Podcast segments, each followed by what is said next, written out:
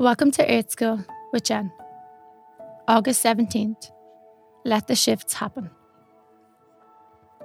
I listened as the tour guide explained the crack, the huge gaping rupture in the Earth's surface as we travelled along Bryce Canyon. My mind travelled back to an earthquake that shook Southern California in January 1994. Earthquakes are reminders that life shifts, it moves, and it changes places. Sometimes the shifts are gradual and they begin slowly, like the gaping hole in the Bryce Canyon that started with a tiny split. Sometimes, as in the California earthquake, the shifts happen in an instant.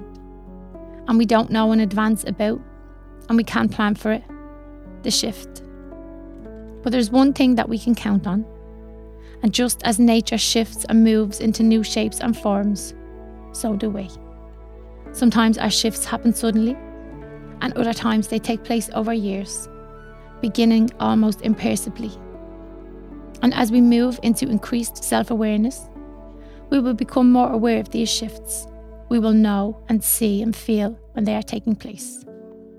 We may not know where they're leading, but we'll know something's afoot. And the more we value and trust life, the more we can count on these shifts to lead us forward and trust the new shape being formed in our lives. The more flexible we become, the more we allow these shifts to work with them and instead of against them, the easier they will be.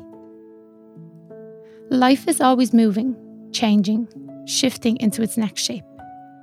The movement is natural. It is how we evolve. So let the shifts happen. Take responsibility yourself each step of the way. Trust the new shape and the form of your world.